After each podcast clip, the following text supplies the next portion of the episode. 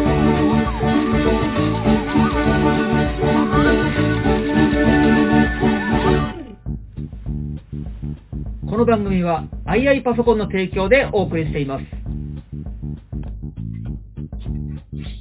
どうもごきげんよう、米粒社協のサンキュー達夫です。国井拓也です。違う、燃えるです。どうも、お久しぶりでございます。お久しぶりです。お久しぶりでございます。はい。比嘉くんどうしてた僕はですね、あの、ガンダムに今、今更ながらハマってしまいましてですね。水星の魔女ってこといや、水星の魔女が引っかかりなんですけども、う今ですね、あの、過去のやつで、ん。うん。第 08MS 招待ってやつ、おー。ああ、おー。アマゾンで見てま国し井さんもて、結構名作として評価好しき、てます。 08好きですよ。アイナですよ。アイナ一択ですよ。 アイナですよ。今5話までついました。おあら、怖い。はい。めちゃめちゃ面白いというか、はいいいですね。。面白いうん、面白いもんね、あれね。なんか熱血な感じの主人公が新鮮で新鮮で、うん、確かに。確かにそうだよ。あの主人公像がね、そうなんです、そうなんですよう。ん。なんか全然違って、あの、僕の世代だとゼータガンダムなんですね。で、はいゼータとダブルゼータはリアルタイムだったんですけども、うんダブルゼータがなんか最初はなんか元気っぽかったのに、だんだんやっぱりいつものまあ感じにまなっあてきて、ね。なったのが、うん今んとこ、あ08は、ダイヤツ招待はですね、もう、あなんか熱血みたいな感じが、お日がにはちょうどいい感じでして、ー。いいです よ。あれいいですよ。あの、ついに国さん、うん。ガンプラを初めて買いました。え、マ ジで初めてなの。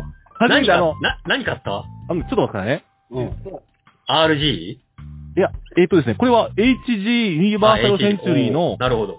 RX78 にガンダムですね。おー。 144分の1のガンダムでございます。多分色がほとんどパーツに塗られてるやつなんですよ。うんうん。いやいやいや、ちょっとまだちょっと、あの、肝心なニッパーとかないので、 まだ、本当にあ3日前ぐらいに買ったばっかなんですよ。おー。ー。あの選びに選んで結局ガンダムっていうですね。まあ、最初はそれでいいんじゃないですかね。そうなんですよ。え、ち子ょっと世代的供の頃ガンプラって買わなかったいや、僕はどっちかというとマクロスの方だったんですよ。世代で言うと。ああー、なるほどだね。からマクロスのプラモは、うそれも敵の、要は敵のゼントラーリー軍のプラモを買ってたんですね。ん。で、うん、で、バルキリーは超合金の方が、がなんかガチャガチャ変形できるので、あーはいはい、はい、そうね。僕は青いあ、マックスキーでしたっけあの、青いやつ。そう、マックスの。あれか、あれがかっこよくて。おー。で、なるほプど。ラモでで作ったゼントラーリーのあの、ポットってやつじゃないですか、なんか丸い足がついてる、あーはいはいはい。あれをガチャーンってやって、ああ、なるほどね。遊んでましたね。 確かに。マクロスのプラモデルも作った ななんで、ちょっと、国井さんに今度、あの、ああ、見せに行ききますよ。ああ、もうぜひ、ぜひ見せてくださあいじゃよあ。 ちょっと今度はあの、持ってきますん で、あの、よオッケーな。ろしくお願いしいまいす。ですね。はい。エアブラシ貸してあげますよ。ああ、いやいやいや、た多分これは多分、塗らなくても多分大丈夫で、デカード貼るだけで多分いけるっ ぽいです。いや、でも、塗装だって。仕上がりは塗装だって。そうそう。あの、言うんですよ、みんな。みんな、汚しって言うんですよ。いやいやいや。あーあーガンダムはねいきなり汚しは無理まなあんですよ。そこはね、あ今なんかあの、ペンでも塗れるんですよね。ガンプラ用のペンみたいなのが。あの。ね、多分それはね、ああの、墨入れ用マーカーだと思う。へぇ墨入れって言って、前イベントでも話したけど、組んだ後に、はい。その、アニメでいう輪郭線みたいのをはっきり出すみたいな形で、細い溝みたいなところがあったら、そこに色を落としていくのよ。黒とか、そういう色を。はいはいはいそうすると、クキックキックキッと線が見えるから、よりメリハリがついてかっこよく見えるあの。ー、で、が、うん、ガンプラの場合はもうそれも塗料じゃなくて、うん水性でもう、ペンでスーッと引いて、ちょっとはみ出たところティッシュで拭けばできますよっていう形にしたの。塗装じゃなくて、墨入れだけ最後やってっていうレベルになってんのよ、今。うーん。うん。なるほど。面白いですね、ちょっと。 面白いでしょ楽しいです。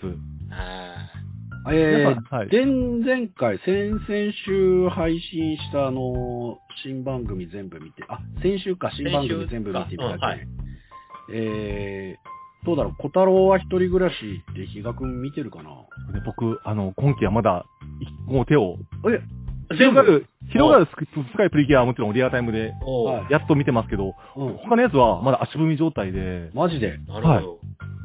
あのー、可愛い子いっぱいいますよ。あの、可愛い子いっぱいいるあの、あまりたくさんいただけるとですね、多分選びきれないので、あ2、3人教えてくれます。一応今もう一本がいいよっていうのはちょっと、あ、もう一本ね。ああ、もうはい一本ね。なるほどね。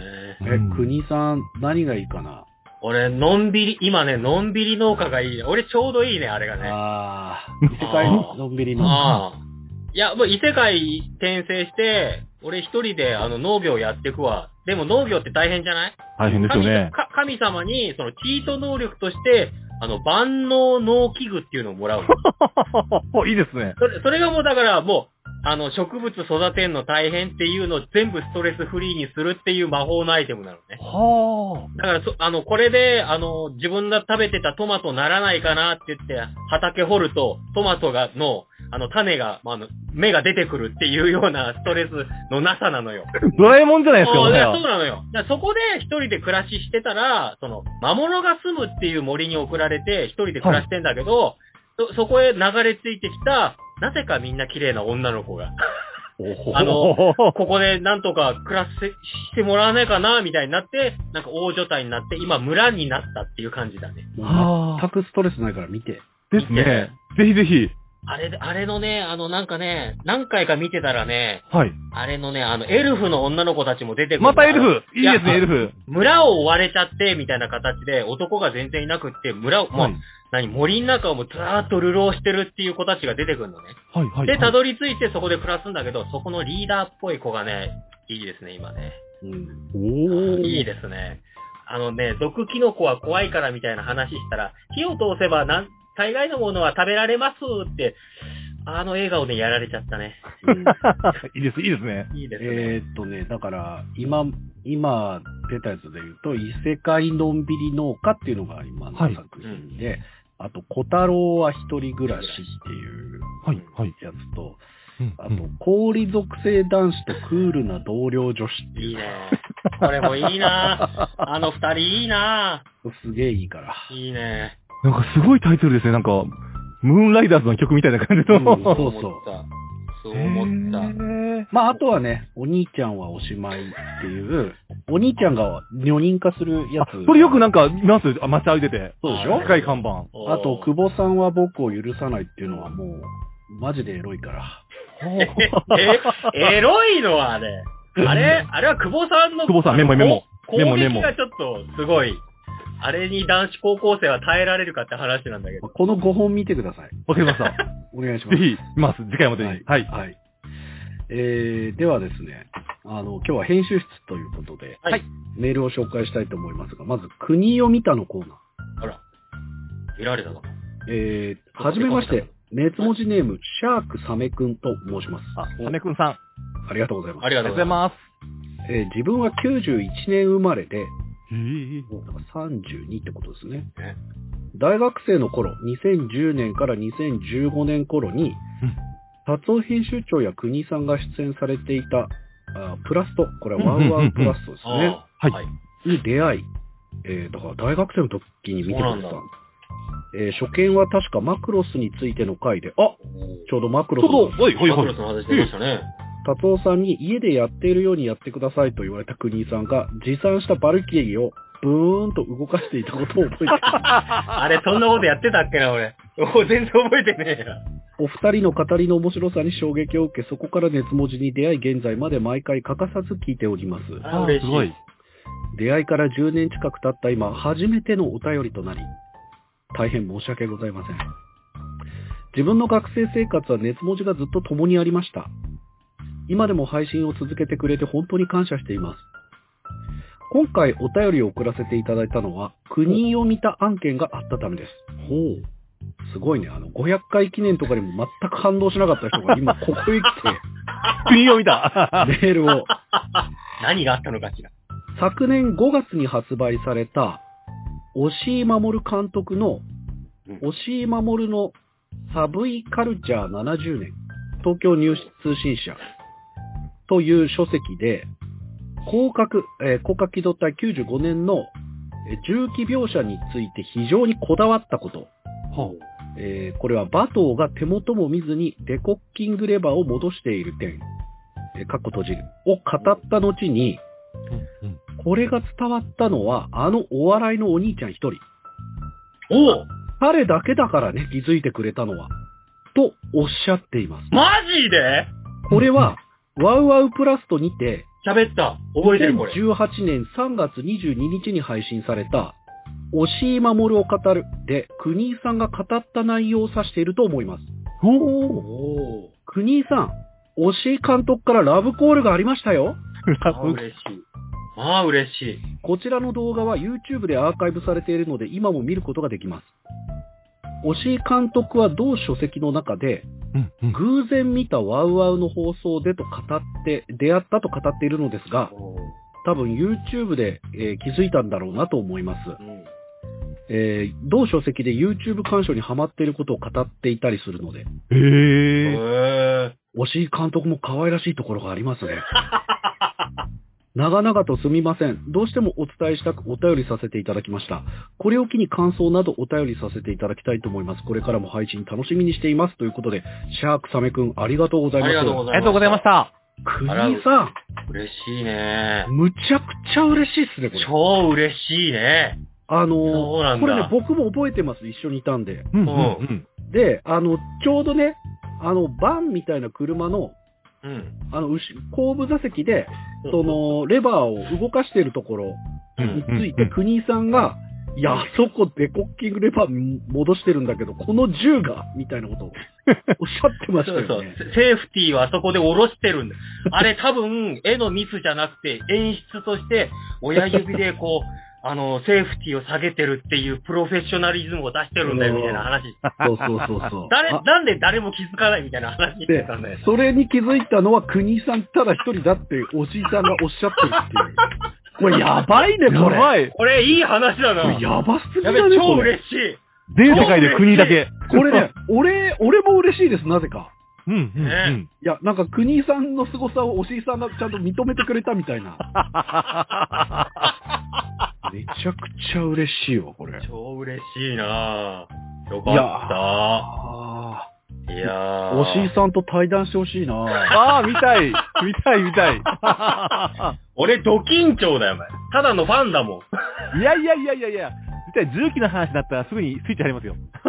いいつものそう かな絶対入りますよ。え、でもさ、おしいさん来た回もあったよね、国井あさん。った。一番最初の時には、だから番組っていうよりはちょこっと時間があるから、なんかね、あの時達夫さんいたいたいたそうだったよね。あのーうんちょっと話まだ渋谷でやってた、渋谷、渋。谷の時だよね。うんで、あ、うんのー、おしいさんがいらっしゃって、まあ、うんはいほんと15分とかしか時間なかったんですけそんなもど、えーまあ、その時に、あのーう宮崎さんとは戦車の趣味が合わないっていう 話と、あのーハウルの動く城が、あの、宮崎作品では一番いいっていうあそうあよい話をいしってて。。てうん俺、それでハウル見たんだもん、家帰ってう。んおじいさんが言うんだったら、ハウルちゃんと見とこうと思って。うんああ、なるほど、と思って。いや、嬉しいね。超嬉しい。いや、皆さん、こそうれ、なんだ。国井さんってもうもはやね、その、なんつうんだろう、アマゾンの奥にいる謎の部族みたいな人間になってますけれども、もうどうやったら会えるのかわかんない人になってますけど、やっぱこうやってね、おしいさんがこうネットの海からね、うんうん拾い上げてそくこれて拾いる。上げてくるんだな。YouTube やらなきゃダメだな、やっぱり。そうですよ。国井さん絶対やるべき国で井すよ。さんやるべきですよ、うんマジで。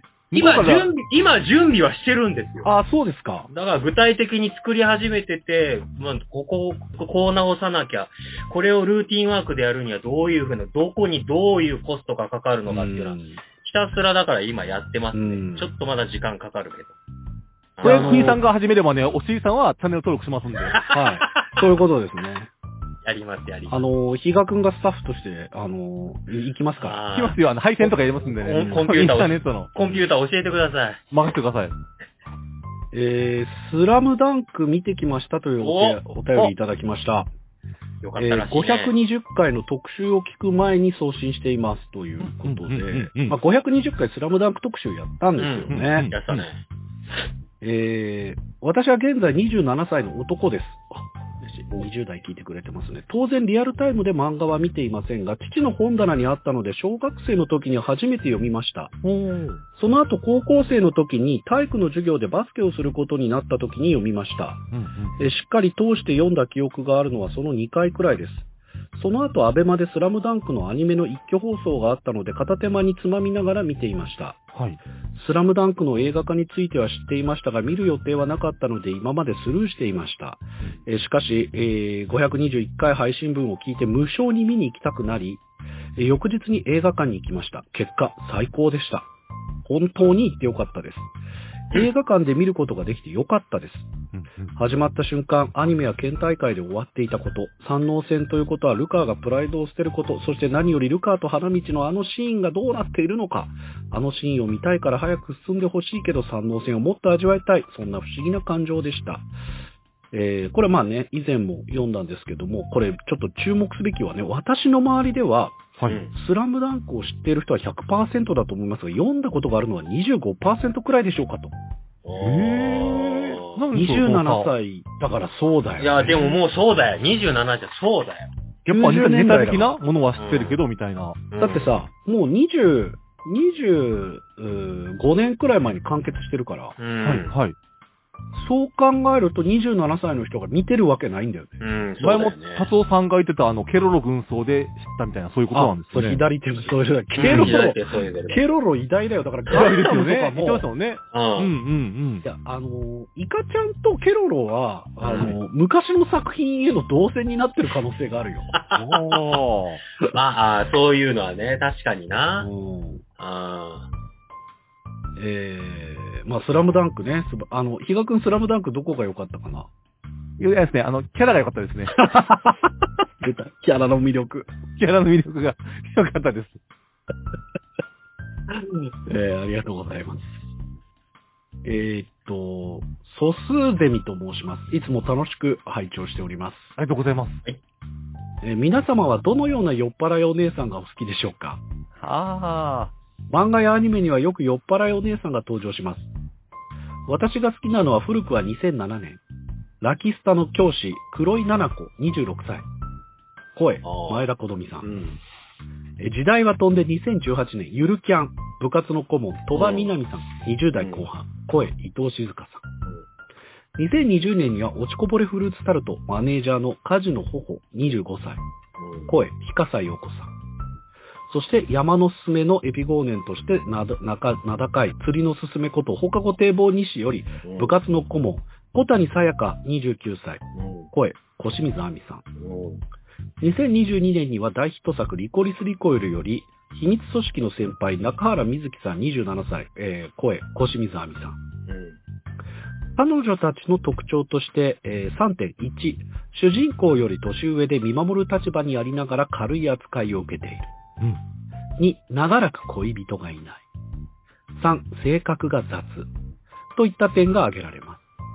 彼女らは年齢を重ねたオタク男子に近しい存在として主人公の若い女の子より親しみが持てるのです。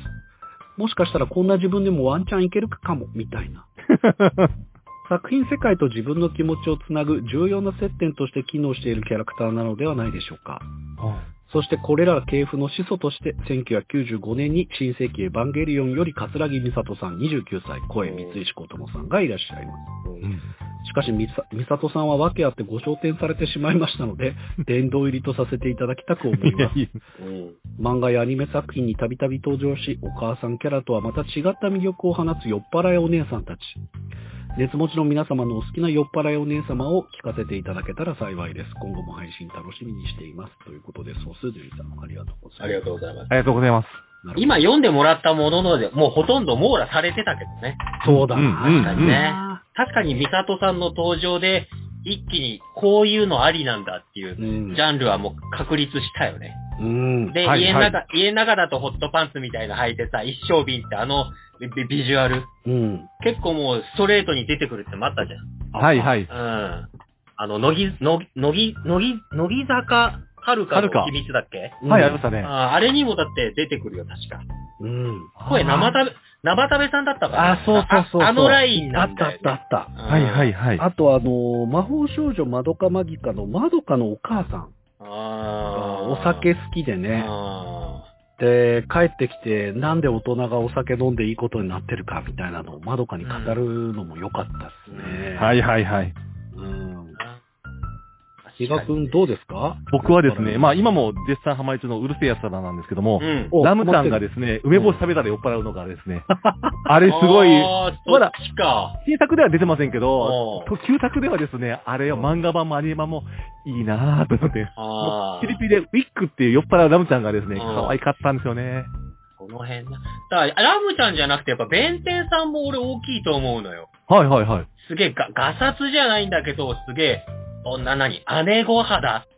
で、うんお酒も弁天さん結構グイグイグイグイ飲んでるイメージあるじゃん。ありますね。の、あの格好で。はい。ミサトさんの前って何かなって思うと、弁天さんって結構なんかベーシックモデルになってるような気もするっていうのは、ちょっとあったんだよねうーん。今、今ね、またリメイクのあれがやってるからあれなんだけども、昔、む前から、ミサトさんの原型って何かなって考えると、あー弁天さんのような気もする。あ、そうかもねう。んうんうんうんあ確かにな。ライダーとちょっと違うじゃん。あの、あ何ド違いますねドライバー、うんうんう。うんん。バイクには乗ってるけど、バイクお姉さんっていうよりは、あもうその辺の全部網羅している、なんかこう、姉御肌、兄貴肌のこうかっこいい女のう人。ん。でもモテないでしょって言われてるような感じの人だようね。ん。はいはいはい。夢があるよね。有あり名ますがある。ね。いや、だから、慶応のサーコ先生とかもさ、絶対さ、なんかあの、お酒飲んだら可愛いよねっていうところ。はいはいはい。そうですね。そうですよ。ああのー、ときめもオンラインかなんかの先生も、なんかは酔っ払ってるイメージあるんだけど、違うかあ。なえーだおーそうなんです僕か。はすぐ出てこないな、オンラインで。あやっぱいいですよ。うんあと、なんだっけあの、夫婦で、夫婦でさ、この後、はいめちゃめちゃ、あの、セックスした、みたいな。あああ、旦那が何を言ってるかわからなそうい。だ、 あの、あら、そうだ。あ村れゆよかかりった。田村ゆかりさんだな。田村ゆかりさんよかった。すごいあれよかった。よかったね。 あれ、あれは漫画家だったっけ違うか。漫画家ではないか。普通のサラリーマンだったか。だ女の人あったが。んじゃないかな。男旦那の方が家、漫画家だったっけ自宅で仕事してるっていう感じの人だったか。パソコンがなんかなんか使って。そうそうそうそう。確かそんな感じだよね。そうそううそんうう。ん。そうか、そうか。仲いいんだよ。で、お酒飲んでんだよ。そうだ。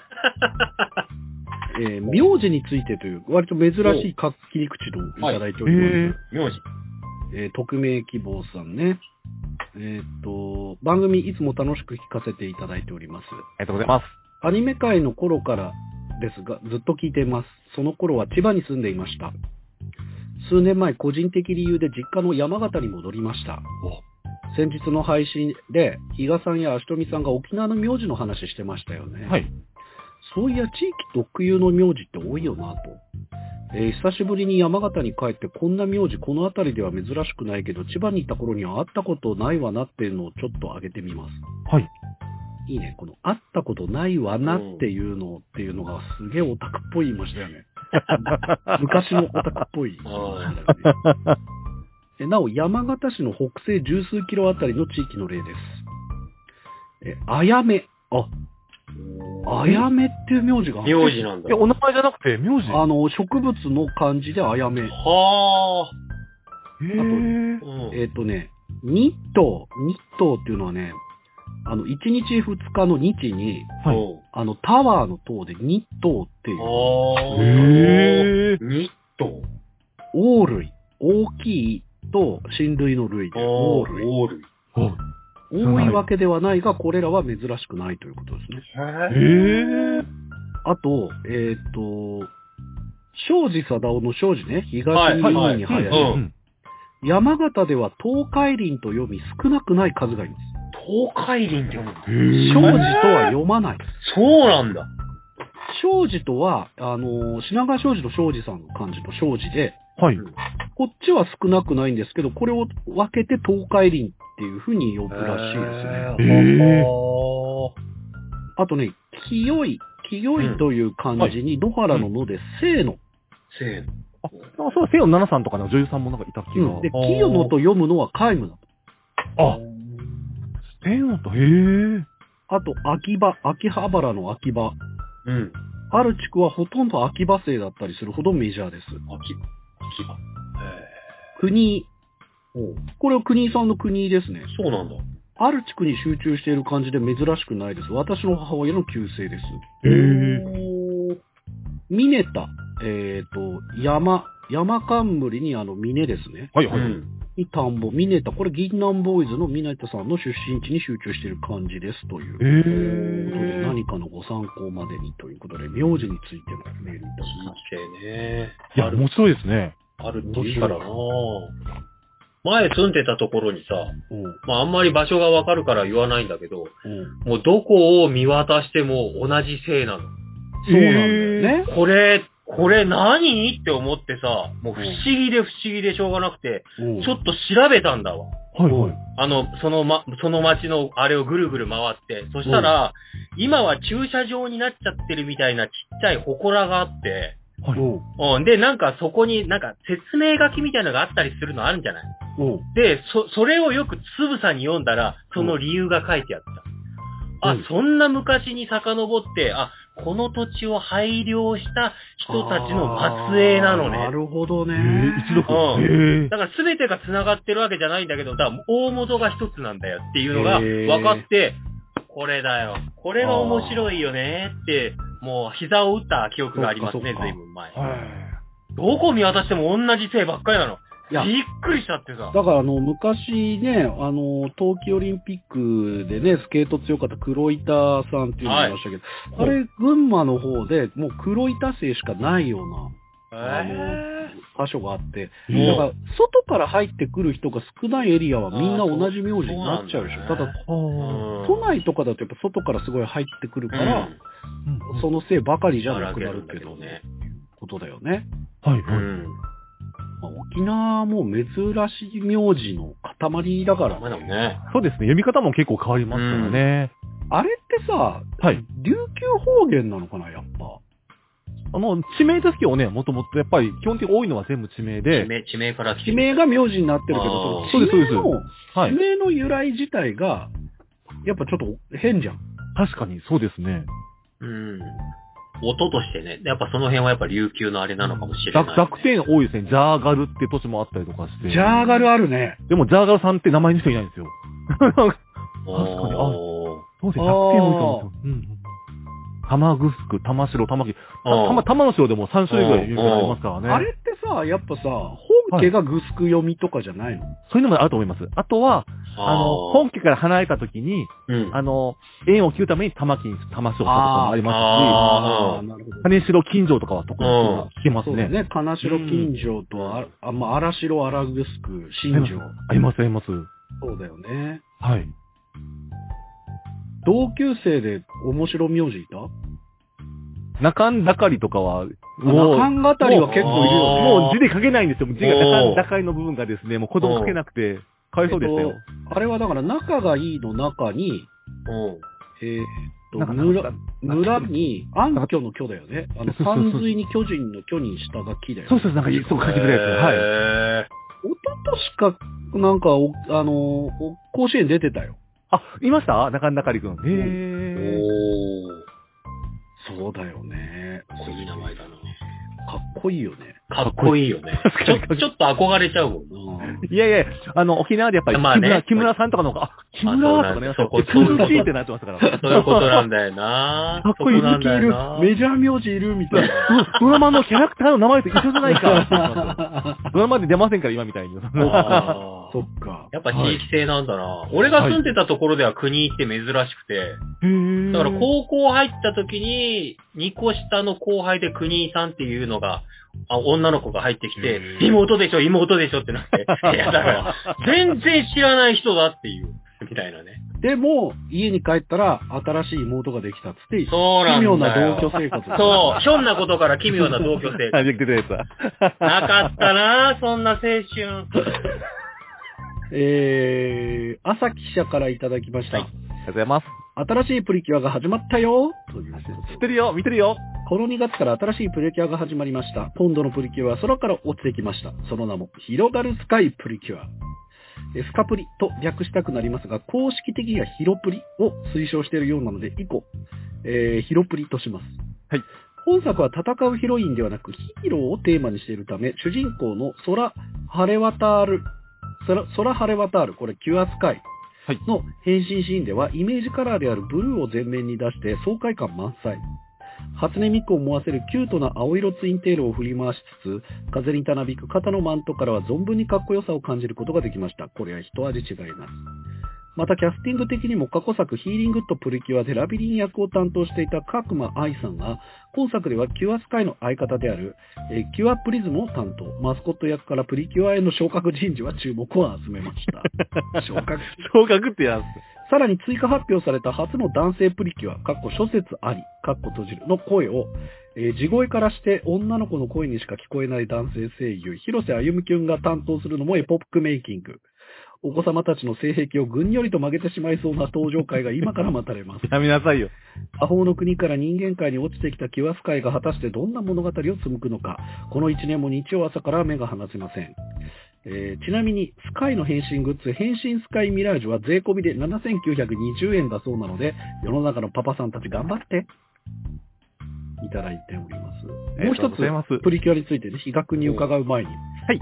えーと、毎週配信ありがとうございます。楽しく聞かせていただいております。高一さんからいただきました。先日2月5日から放送開始された広がるスカイプリキュア、メンバーとしてし成人プリキュアや男子プリキュアが加わるとして話題となっている作品ですが、第1話を視聴して個人的に気になったのはオープニングテーマの映像にて、プリキュアメンバーが大型 RV 車、ハマーでドライブしているシーンでした。キュアスカイが助手席に、キュアプリズムが後部座席に座り、運転しているのは成人プリキュアのキュアバタフライだと思われます。大型 RV 車、ハマーには、アメ車、もともとは軍用車、でかい、硬い、重い、燃費悪いということで、日本では使いにくい車というイメージがあり、さらにギラギラゴテゴテしたアクセサリー装備の車も多く、とにかく目立つ、オラついた車というイメージがあり、ハマーのオーナーは相当な変わり者という印象を持っていました。ほ調べてみるとハマーシリーズはすでに生産終了しており、オープニング映像のハマーは樹脂製のバンパーから H2 より一回り小型の H3 のようです。で黄色のカラーに若葉マークをつけたハマー H3、周りを走る車に威圧感とおー警戒感を及ぼす目立つ存在、新米ドライバーにとっては安全な車と言えるのかもしれません。プリキュアメンバーにハマーはゼカヒカ。えーせっかくキャラクター性の強い車を採用したのだから、ドライバーであるキュアバタフライには、破天荒や怖い怖いもの知らずというような車のイメージを反映した性格付けがされれば嬉しいですし、物語中各現場にハーマー H3 で乗り付けるという活躍の場を与えられればさらに嬉しく思います。う。個人的には車のキャラを設定や物語に活かせられればぜ、活かせなければ非です。今後の展開期待します。以上です。ありがとうございました。ということで、小口記者ありがとうございありがとうございます。ハマーなんだ、プリキュア。ます。ママです。 1話見たけどちょっとわかんなかったな。あのいやハ全然わかハんないですマー乗ってんだったらもう、だって、はキュアバタフライあれじゃん。降りてきた時に葉巻加えてるしかないよ。やべえよ。やだ、そんなさあ、それはもうシュワルツェネッガーが乗ってた車ですから、それくらいやらないねと。イメージ的には、まあ、あの、バカが乗る車ですね。の。いや、そんな。あのそうなんですか言ったら、言ったら燃費悪すぎるし、だってあと軍ね、用車だぜ。車あれ庫が、ないよ。あ車庫がない。街の中で乗るって言ったらもうだって、私を見てっていう以外ないんじゃないのあのー、そういうところ確だかに、確かに。駐車場止めらんないよ。止めらんないしあのどこも入んない一般そうなんですね。だけどね、なんかなんかねうん、オードリーの若林くんとかが一時期乗ってたんだよ、確か。あ、そんなに、ええよか、すごい。まあ、だからそのギャップを生かしたっていう。うんあうんー。じゃあ、女の子の可愛さを生えるために、それにしたのかもしれないですね。うん、どうなんだろうどうなんだろねう。うんなんかね、僕の印象だとですね、なんか第1話がなんかジャッキー・チェンの初期の映画みたいな感じ、初期というか、プロジェクト A とかああいう感じのなんかアクション性みたいな感じで感じたんですよ。うんで考えたら、え、ユンピョウで、あの、サモハンキンポウで、みたいな感じ考えて、うんなんか、今日の最新話も朝見たんですよ。うんああ、すげえと呼び分かっちゃったあれなんですけどうも、んなんか北斗神拳みたいななんか、 あの、ポーズやってたんですね。おこーう、ケンシロウか、トキがなんか手をゆっくりスーって回すような、おなんか、あ、なんかそういうアクション性というか、そしたらなんか、なんか、スカイランド神剣っていう、もうまんま北斗神拳のネーミングとか使ってたりとかして、あ、アクション性に力入れるんだって感じましたね。伊賀くん的には今回のプリキュアどうなんでしょうか新鮮です。新鮮。おうーん。いや、プリキュア好きですし、読解してますけうど、ん結構溜め込んでるんですよ。全部見てなかったりするんですけども、んそれってやっぱり、あの、あ、だいたい、あ、安心安全だなと思うと、後回ししちゃうじゃないですか。うん別の刺激を欲しちゃうんですよ。うん。でもやっぱり今回、青プリキュアが主人公っていう部分で、うんもうやっぱり、ちょっとびっくりしたわね。ブルーだって思ったもんね。そうです。僕のプリキュア仲間の人たちも、やっぱり、ちょっと、みんなそれぞれ見たりはいるんですが、リアタイしたのは久々だっていう方の声がとても多いですね。おー何が起こるかわかんないっていう部分で、確か期に。待期待してます、すごく。うん。ありがとうございます。じゃあ、国に聞けのコーナーああ、はいい。ただきま した。えーっと、バレット・アウルさんからいただきました。耐えられるかな。国井さんが親善県ではいトライガン・スタンピートを見て、ハリウッド映画のような印象を受けたとおっしゃっていました。うん。えー私も同じ印象を受けていました。うん。トライガンがね、あのー今まあ、放送されてるんですよやってますからね。ははいい。うん。脱出やアクションシーンを見ていて、スパイダーバースみたいだなと思っていました。ところで今回主人公のバッシュが使う銃の設定が最も小さい銃弾の22口径なになっているのですが、言ってたね。国井さんはどう思いますか、うえ前作までは SF ウエスタンの雰囲気を大事にしていたので、確かに。銃口は45口径ロングコルトを使っていたと思うのです。うん。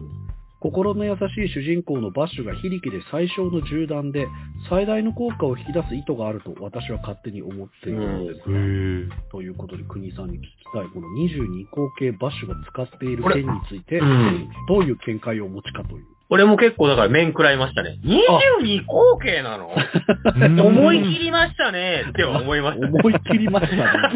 言い方がオタクだ。いや、だからそれ以上にあとびっくりしたのが、今回のバッシュって、うんあの、鉄砲の弾を鉄砲の弾で撃ち落とすってことをやったのよ。うん。ほうほうこれね、前ちょっと、これ言っていいのが、な、聞いた話だと、内藤先生の中ではそれはないんですよっていうことを、おうちらっとおっしゃったっていうのがあって、おうそ、そこにいたスタッフさんは、おー、やっぱ、あ、そういう風に設定できてるんですねっていう話があったっていうのを聞いたんで、おうそれはもうだから、連載終わってるから、随分経つから、もう、うんまあ何やってもいいよっていう形になっているのか、まあでもそれを踏まえても、それほどの曲芸的なことを今回のバッシュはやるってことね。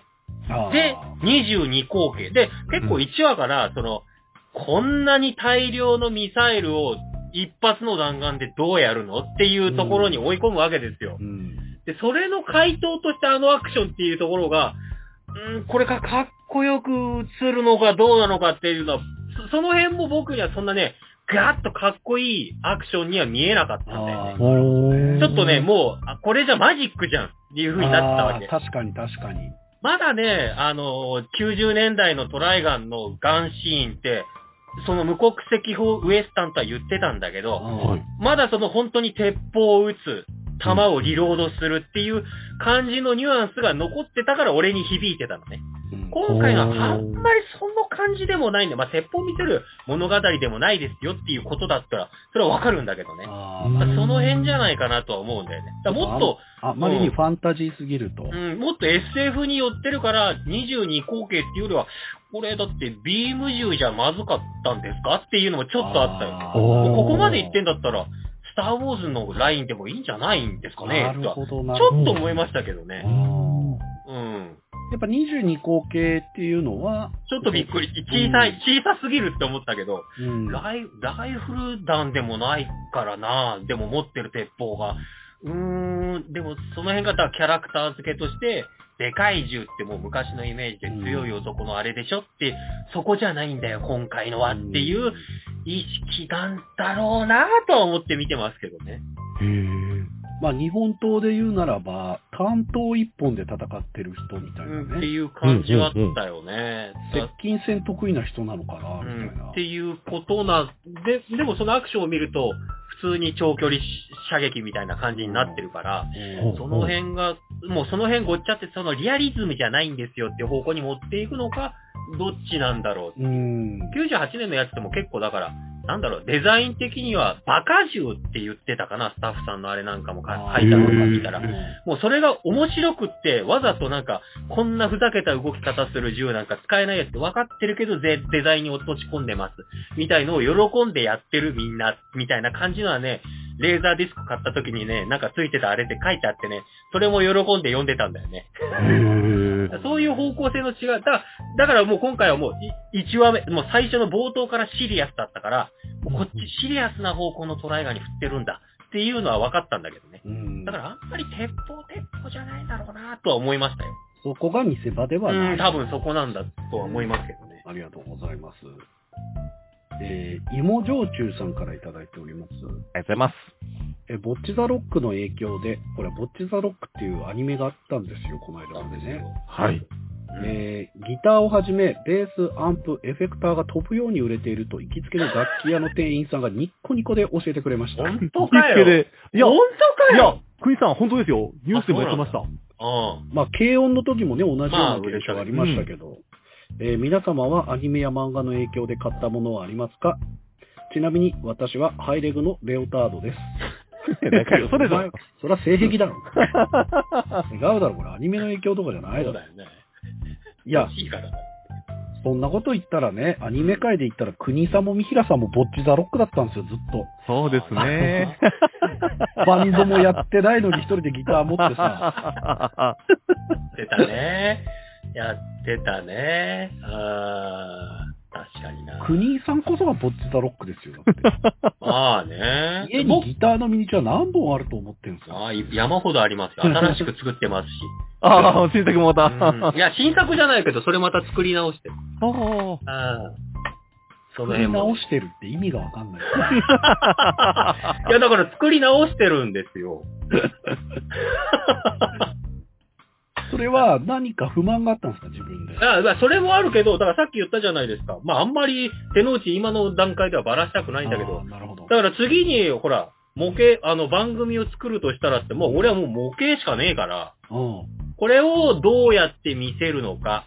んで、あーもう、そういうのは山ほどあるんで、うんここと何が違うのか、変えていくのか、変えちゃいけないのかっていうのは、徹底的に細かく出してやってる。あーっていうあ。かああ。でも絶対に。的にこれ必要なのは、もうあアニメを見てこれを喋る、映画を見てこれを喋るじゃなくて、うんもう自分で作んないとそのネタはないんだよ。で、喋。るわけじゃねえから、基本的に。っていう話。 喋ってんだ。喋んないよ。音楽だって使うつもりねえから。もうずーっ最高とあのいい、ねあ、わかあるの、わかやる。ヤスリで削ってる音だけ。あーいい、最とか高っ。て、基本はそれを、そういうのも考えて、あこれね、僕もね、いろんなとこで言ってるんですけど、あのー車の動画とか、はうい。ん、マジで音楽入れ入れないでくれって。そういうのあるでしょ。そほういう、ほそういうのもほら、編集長とかうん、比嘉くんとかも、そういうのも聞いてるから、面白いって思うようなことはどういうことなのかっていうのも踏まえて、もうただ、ただ作るんじゃなくても、徹底的に、これ小遣い稼ぎにならないとダメだからっていうのでうん、いろいろやって、人にも話したら、国くん本気で君がそういうことをやるんだったら、こういう面白いやつがいるよって言って、ききあの、あの、教えてくれて、あはいいやあのはい一人であの、離陸できたらぜひ紹介してくださいってー話聞いたらめ、っちゃ楽しみだわ。そんな人本当にいるんですかって、うんいるよ。僕見たんだから。 すごいことになってるぞ、あいつんちって。で、君だったら取材多分 OK 出るからって、口聞いてあげるって、本当に。へえーすごい。すごい。もうせ、世界には面白いやつがいっぱいいるよ。 あと、すごいんだよ。国井さん、あの、片桐さんと二人で黙ってプラモ作ってる動画とか欲しいっす。あ、あの、元アニメのそう。だ、そういうのだよ。うん。だからもう、過剰じゃなくて、作ってるところ。そもう実体験としうて。んそう、あの、運転もそうなんですけど、あの、うんちくとかマジでいらねえかいらら、ないエいらないンジン音聞かせてくれと。ああ、そこだよ。あと、いきなり走り出してるところから始めないで、エンジンかける ところからお願いします。そうそうだよな、そこだよね。絶対そうなんだって。対。車好きな方はそうなんですね。いや、そうなんか、カうーんー、カーグラを見なさい、よく。カーグラフィよッくクス見 TV る。 あ、うそうだんあと、必ずエンジンかけるところからだよね。そうへーパパパッとで、車に照明当てるんです、そこから。はいはい。分かってんだよ。で、古谷さんのナレーションが入 る。そうそう。これだけの馬力を持って 2000cc 以下というのが嬉しい、みたいなことを言ってくれるわけですよ。はいはいはい。今でもファンの間では賛否が分かれるところ だそうそうそう。ありがとうございます。あり最がと高う。ございます最高。ちなみに、そうどうですかアニメや漫画の影響で買ったもの。影響で買ったものって、アニメのグッズとかそういうことじゃないよね。でも、あれだね、山の勧め見たから始めたわけじゃないけど、影響もあるから、この道具って本当にいるのかなと思って、うんあの、なトレッキングポールとかを買ってみたね。ああ、なるへー自分のた、うん、自分の体力的には持ってったけど、ほど。うん別に必要ではないなとは思ったけど、あれさ、でもさ、下りが結構使えるんだよね。下り、まあ、そ多分そうかあのもね。ー下りが難しいじゃん。国さんまだ健脚だからいいですけど、僕なんかもう膝が痛いですから。あ、じゃあもうトレッキングポーあルの使ってる。腰膝が痛い人はもう絶対必要ですね。そうなるよな。だから使うと楽だなとは思ったけど、そ、それでもさ、あれ、伸ばして縮ませて、そのずーっと使えるっていう道でもないじゃん。そうだね細くなってくると。うんでどこにしまうんだってなった時に、バックのサイドだと俺手届かねえから、これを、非常に自分にとって都合のいい携帯のバッグは何だろうって言って、いろいろ作ってみたね。で、カスタムしましたよ。まあバックまで作るんだ。ここにあれば一番いいやっていう形に落ち着いたみたいな。あそーそれ、も面白かったんで。ここにあると揺れちゃうからダメだ。音が出るからダメだ。じゃあここにこういうのがあったらいいんじゃないのあるかな ?100 円ショップで。いや、ないな。じゃあ作るか。みたいなう。ん。いろいろやってみると思うし。比嘉君はあるなんか影響。僕はですね、影響で言って、一番は、皆さんもあると思うんですけど、メガネですね。あの、メまガネアンダーリムのメガネは、アニメ見てからああー、デザイン的に ね。そですよね。デザイン的。に。あれ、この原村のどどかちゃんですね。のどかちゃんだよな。言ってたもんね。あれ見てやっぱりアンダーリム、おそろい尺で書いてますよね。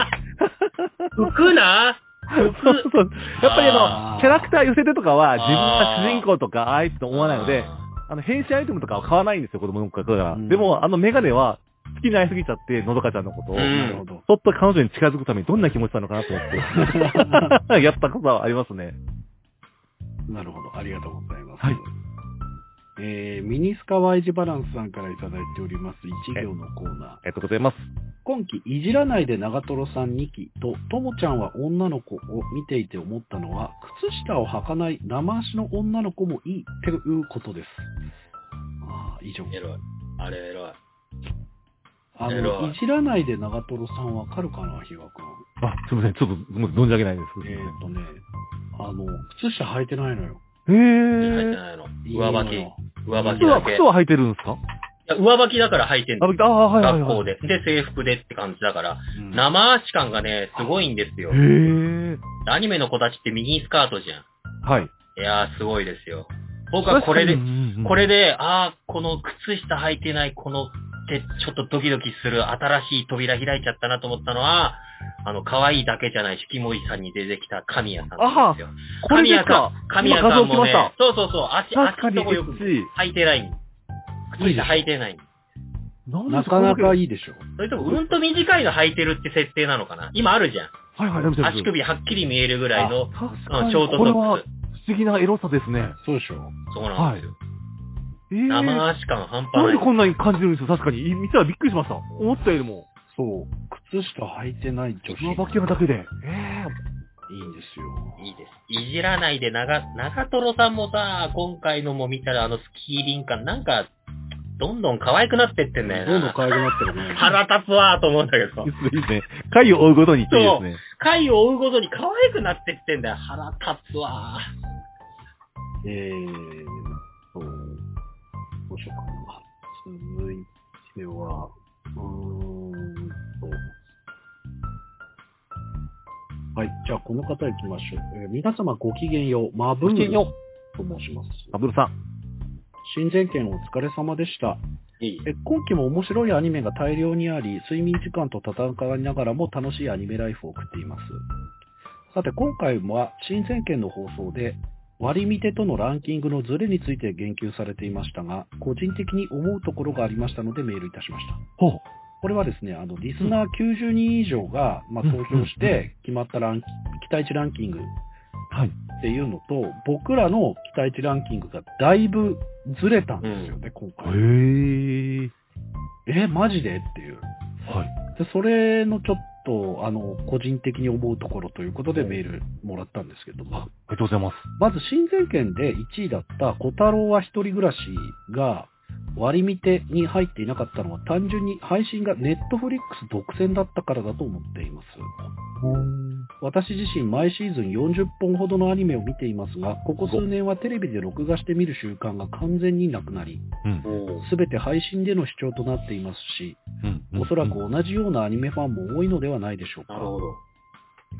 この独占配信問題は個人的に大きく受け止めており、直近では東京リベンジャーズ2期の人気を失速させ、サマータイムレンダーという名作を埋もれさせた要因だと考えています。えどちらもディズニープラスで独占配信。独占配信ああ、そうなんですね。資金契約の問題などあるでしょうが、テレビ視聴ゼロのアニメファンからすると、独占配信によって面白い作品がより出にくい状況になっているのだとしたらとても残念に思います。えーもう一点、久保さんは僕を許さないが割り見てで低い評価だった件です。これ僕らすごい高く評価しちゃったんですけど、ほうほう。これは個人的な感想ですが、え確かに花澤香菜さん最強、可愛い、ずるいとなる作品なんですが、私は高木さんや長瀞さんと被ってしまってそこまで入り込むことができませんでした。うんまた、えー4話、5話のバレンタインのチョコを誰からもらったのかわからないというお話は鈍感主人公をはるかに通り越していて、えー白石くんは日常生活もままならないバカなんじゃないかと思うので、一気に現実に連れ戻された感覚になりました。うんあまあ、久保さんがとにかく可愛くて、それだけを頼りに最終話まで見るので結果文句はないので じゃあいいじゃん。す が、えー以上、大変見苦しい感想を書き散らしましたが、これからも放送楽しみにしています。ということでありがとうございます。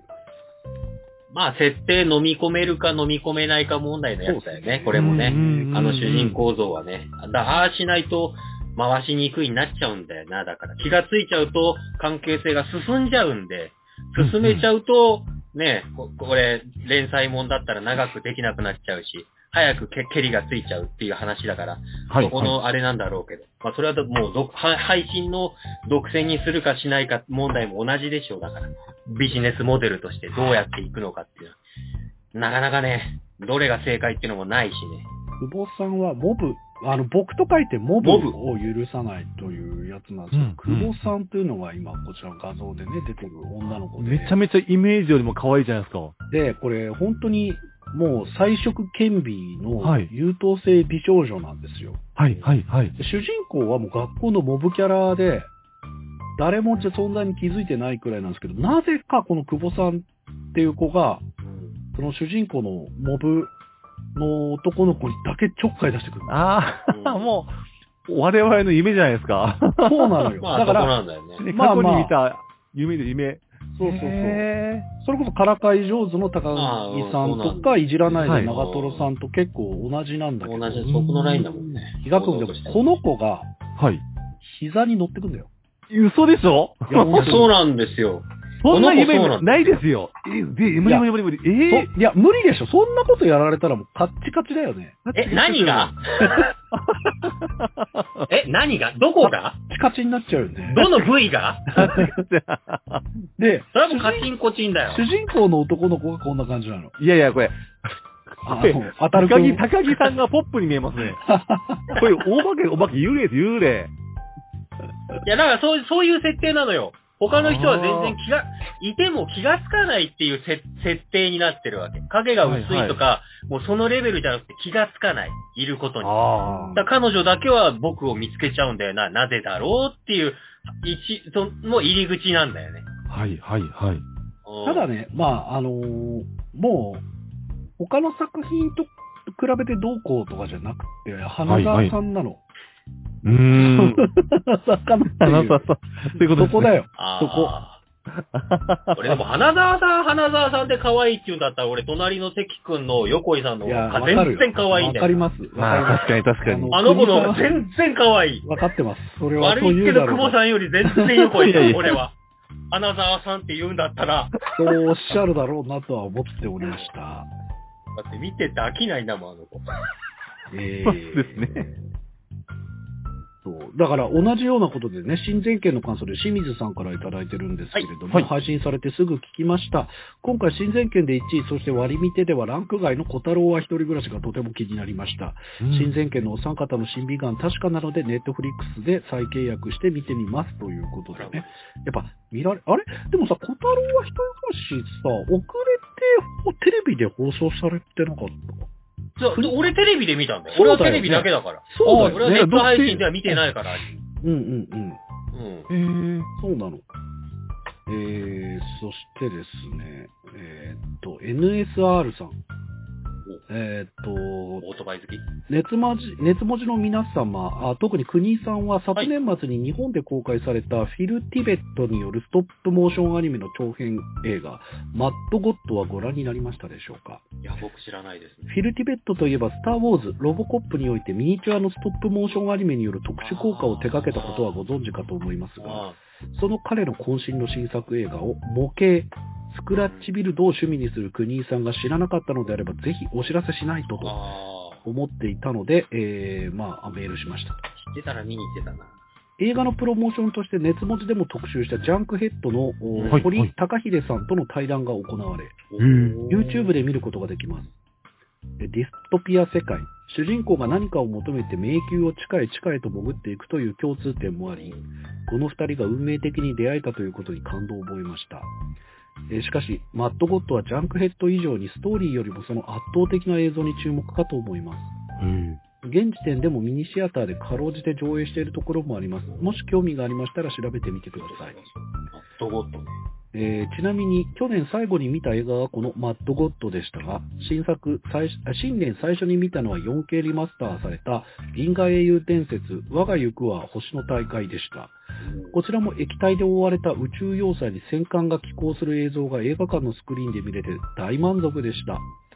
えーこれからも配信応援しております。健康には気をつけてください。ということで、NSR さんありがとうございます。ありがとうごあざいとうございます。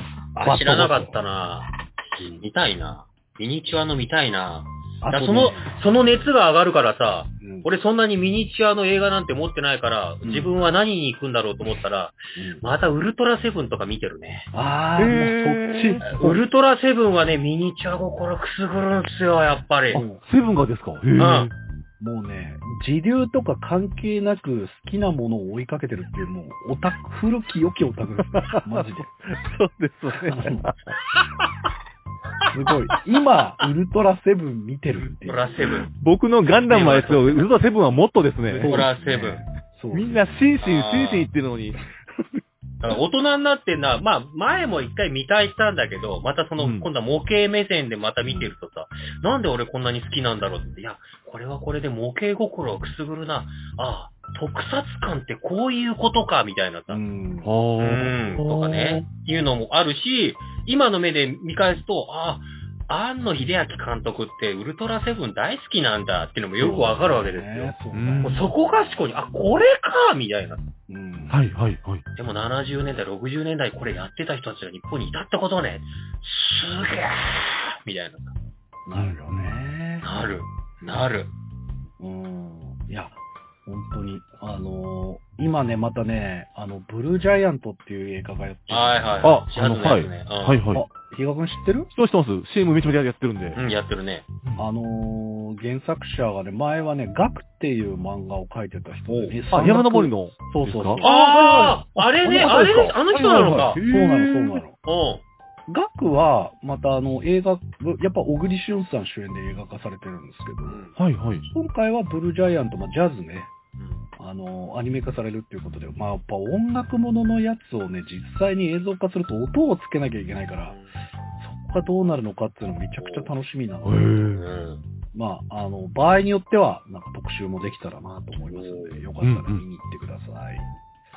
えーということで、皆さん、あの、メールありがとうございます。ありがとうございました熱文字 at gmail.com まで送ってください。お待ちしております。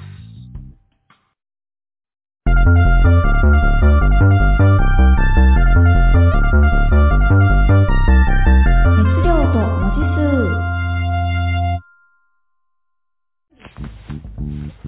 数。初心者向けパソコン教室 II パソコンは、わからないことがわからないあなたのための教室です。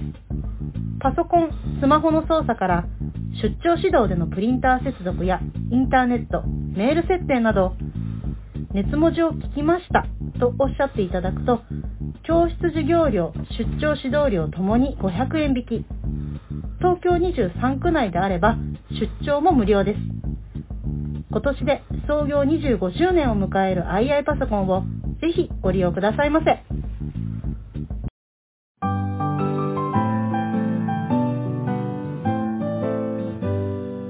熱文字ブヒブ、えー理想のあの子とのデートで回収した CG を報告してもらうコーナーです。2月の編集部ということでね、1月にやったことを報告してもらいますが、えーはい東藩国キャップよろしくお願いします。よろしくお願いしあまりがとうございます。東藩、あの、どういうところに期待します かそしてあの、お餅食べ過ぎちゃって、太っちゃったダイエット手伝ってみたいな感じですかね。ありがとうございます。はい。えー、国キャップはいかがでしょうかす。そうですね。お餅ですかね、やっぱりねお餅。確かにね。。お餅ですね。お餅ですね浜初詣とかね初。詣、誰と行っあたりどこに行ったみたいな。はいうんえー、ちょっと待ってくださいね。じゃあ、どれから行こうかな。うん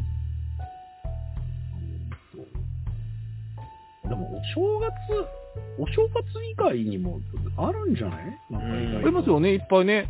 そういうことででで。も、まあ、成人式ってなるとちょっと違う、違う、難しいのか、なる難しほいどな。ね。年齢が関わってきちゃうからな。うん。なんだろう、1月だ。まあ、初詣もありますし、まあ、ね、まあ、ちょっとこう、受験勉強、受験直前みたいなああー、感じ受も験ね。ありますし、あー2月のビッグイベント前ですからね、1月はまあまあままあ。あまあまあまあまあ、確かにね。えーとではですね、まずこの方からいきましょうかね。えボッチザロックアニメ第6話に登場する酔っ払い、ひろゆきくりさん。いいですよね、おうきっくりさん。めちゃめちゃいいですよね。比嘉君知ってるあ、僕、ボッチは全部見見てますよ。そうなのね。はい、音楽ももう、サブスクでめちゃめちゃ聴いてます。おー。この人、よかったよね。最初はね、あの、オープニングで映像見たら怖い人かと思ったら、そうすごいいい人でしたそう。ね。いい人だった。めちゃめちゃいい人でしたね。よく見てるな。 いや、あれもう最高ですよ。俺は新宿ゴールデン街のバーで一人、芋焼酎のロックを飲んでいた。あれすると鬼殺しの紙パックを片手にいい感じに酔っ払ったスカジャ ンに下駄を履いた女がバーに入ってきて俺に声をかけた。おじさん一人何飲んでんのヒック。俺は無言でカウンターの棚に並ぶ森伊蔵を指さした。幕末の人切りみたいな名前だね。一口ちょうだい。女は俺の許しも得ず勝手にグラスの酒を飲み干した。俺は女のあまりの飲みっぷりの良さに惚れ込み、マスターに森伊蔵のおかわりを注文した。女はグラスがカウンターに置かれるや否や秒でグラスを開けた。今夜は俺が好きなだけ酒をおごってやるぞと女に告げると、いいのありがとう。と、女はカウンターに並ぶ。高級焼酎を片っ端から飲んでいった。8時間後。あれなんで私ハイレグ着てんだろうあ、いっか。あ ということで、芋焼酎さんからいただきました。ありがとうございます。やいあろうと思ったよ。ちょちょっと待ってくださいよ。ちょっと待ってくださいよ。ただこのキャラにハイレグ着せたいっていうだけのね。あたのだ、あね、の、ダメですよ。これ、ちょっとしたレイプですかそうですよ。酩酊状態の女子に何さってるんだだよ、よ。本当だよ。訴えられるよ。ら。ダメですよ、本当に。ダメですよ。本当にダメですよ。僕はね、着てるところの菊井さんみたいなわけじゃないですよ。どういうシチュエーションに来たかが教えてほしかったんですよ。なるほど。なるほど。ど。そうですよ。でもあの絶対あの人は海とか行かないタイプですから、行っても絶対水着なんか一着持ってないと思いますよ、菊井さんは。そうですね。確かに。酔っぱ、酔っ払ってるから、なんか、あの、弦変えたいんだけど、ちょっとうまくできなくて、なんだか同じことをやってるから、俺がやってやるよぐらいでいいんじゃないああ、いいですね。えー、では、続いて、リコリスリコイルの千里ですね。はい。えー、まあ、比嘉君そろそろ、まあ、多分覚えてくれてると思うんですけど、この子ですね。は。い、覚えました。はい。はい。はい。え、1月4日、これは大船記者よりいただいた。大田さん、あ、 大船さん。ですね、小田さん。 1月4日、喫茶リコリコのいつものメンバーで遊んだ後、はいまあ1行目がすげえ腹立ちますけど、 いいじゃないですか。喫茶リコリコのいつものメンバーで遊んだ後、千里さんと二人で閑散とした神社に初詣に来ております。ずるいな千里さんは何を祈りましたかもちろん、楽しい一年になりますようにってね。で、小倉さんは俺も含めてみんなが幸せでありますようにと。もっとも俺自身の願いは自分の力で叶えることにします。どういうこと小倉さん。千里は口に手を当て目を大きく開きました。そういうことです。千里さんが俺の名前が分かったということは、旅に出る合図です。新春の静かな神社に風が吹きます。どういうこと俺自身もう一回腕を試したくなりました。本当はもっとリコリコのみんなと遊びたかったのですが、わがままを通します。ごめんなさい。と、頭を下げようとすると、千里さんにデコピンされます。ったく、なんとなくそうだと思いました。ほんと買ってよね。でも分かった。小倉さんが本気なら、千里さんはこれを差し上げましょう。と渡されたのは、千里さんの服と同じ赤い合格祈願の守り。私に釣り合いたかったら、それ相応の覚悟と努力をしなさい。下手に逃げ帰ってきたら、リコリコ出禁にするからね。俺はお守りを受け取ると、拳を千里さんに突き出します。わかりました。必ず結果出してきます。勝とうが負けようが、やり続けるのは俺の主義です。佐藤さんも拳を突き出して意地悪い笑みを浮かべると、そう言って、他のところで女作るなよ。ぜ、善処します。それでは、佐藤さんも。ええ、お互いに。命大事に。同時に言って拳を突き合わせると、私の姿はこの世界から消えました。千里さんはうつむくと、うつむくと、ほんと、バカだよね。と、今日だけが書かれてないおみくじを手に静かに微笑むのでした。カン。ええあのー、カンえー、後書き。えーはいこれにてリコリスリコイルの CG 回収完了とさせていただき ます。本当に千里さんがツボなキャラクターなので衝動で書きましたが、こちらでいいかと思いましたので完結させていただき ます。ありがとうございました。佐藤編集長の言葉を借りるなら石の裏に隠れておきます。いやいや、いいですよ。その上で、えーこの年齢では全くしてこなかったので、今年これはと思った様々なコンクールに投稿します。無理せずに書いてたまに普通歌や短編部皮部が浮かびましたらお送りさせていただきます。それではごきげんよう。ということで。コンクールコンクール。ええあ、じゃあなんか書いてんのかな書いてんだねこの記うんうんうん。者いいじゃない。頑張ってほしいな。ねそうですね。いや、よかった。えー、小村記者、リコリコえね。別れてね、もう、佐藤さん置いてね。旅立っておきま、旅旅立立っっててねおきました。うん小村記者男らしかったですね。まあ、あの、一回読み切りでもいいんでね、よかったら短いのください。あ、ぜひぜひ。ありがとうございます。では続いて、えーはい花丸記者よりいただきました。この方はっですてね、ことはあれですね。あれね、あれですね。ニューゲームですあー、出ね。ましたね。でニューゲームは、えー今ちょっと画像を出しますね。はい。えーこちらですね。紫の。紫髪の子だねあのはい鈴風青葉さんね、はい、青さん。はい。えーまあ、銀紙ツインテールの小柄の頼れる女子、今、銀紙ですね。はい。で、えーっと、さくらねねさん。これは、あの、鈴風先輩の幼馴染はい。うみ。んお互いをあおっち、ねねっちと呼び合う仲だうんうといん。うことですね。えー前回までのあらすじ。えー11月初頭、僕が鈴風さんに煮え切らない態度を取ってしまったことに、 なんで言う なよ。アホさアホさなんだその導入部。部。これ前回までのあらすじです。あらすじね。はい。はい、11月初頭、僕が鈴風さんに煮え切らない態度を取ってしまったことによって、彼女を怒らせてしまい仲違い。その後も彼女にアプローチを試みるも、何の進展もせず約2ヶ月が過ぎてしまう。そんな状況を見るに見かねた桜さんが、仲直りのための場を設けると言っていたが、てんてんてんてん。じゃあ本編いきます。おがたつく。まあね、告白できなかったんだよね。はい。大晦日の夜、桜さんから一通のメッセージが届いた。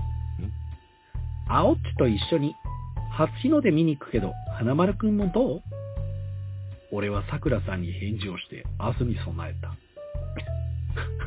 なんだ俺、日が変わって元旦。夜明け前の薄暗闇の中、待ち合わせ場所に到着すると、寒さに震えながら初日の出を待つ鈴風さんと桜さんがいた。桜さんは僕が来たことにすぐ気づき、明けおめえ、花丸くん、と手を振って挨拶をするが、鈴風さんの方はなんだか様子がおかしい。えなんで花丸くんがいるのどうやら僕がここに来ることを知らされていなかったようだ。スペシャルゲストだよ桜さんはそう言って、鈴風さんの手を掴み、こちらへと引っ張る。ところが鈴風さんは桜さんの手をパッと払い、全力で逃げ出した。わ花丸くん、追いかけてええ突然のことで思考が一瞬止まる。早くは、はい急遽、鈴風さんとの追いかけっこが始まった。朝焼けを覆う静かな街並みに二人の息と足跡が、足音が響く。運動音痴の鈴風さんにしては早い。本気で逃げているようだ。僕も息が上がっていることを忘れるほど全力で走った。もうすぐ追いつく。と思ったその時。あ彼女の足がもつれて前へとつんのめる。鈴風さん僕は慌てて手を伸ばして彼女の体を抱き止め、かばうようにして倒れ込んだ。キャッツ。全力疾走して息も平らの状態で地べたに転がり、お互いに上がった息が整うまでしばらく沈黙が流れた。そして一息ついて体を起こし、ようやく会話をした。はぁ久しぶりです、鈴風さん。毎日仕事で顔合わせてるでしょ僕が見切り発車で紡いだ言葉に彼女は目を合わさず答えた。それでも、久しぶりです。僕はもう一度言う。はあ、久しぶり。彼女は観念して返事をした。やっとの思いで会話までこぎつけたものの、何を話していいかわからず僕は無言になってしまう。すると彼女は空を仰ぎ、独り言のようにつぶやいた。私のことなんか、ほっとけばいいのに。こっちはほそんな彼女の弱々しく震えた声を聞いて、僕はようやく自分のすべきことに気づく。ほっとけません。どうしてそう、ほっとけない。僕は彼女のことが。鈴風さんのことが好きだからです。お僕は鈴風さんに告白をした。お彼女は目を見開く。そして静かにうつむき、涙をこぼ した。彼女の頬を伝う涙に一筋の光が差す。気がつくと夜が明け、空は光をまとい、僕らを包み込んでいた。以上です。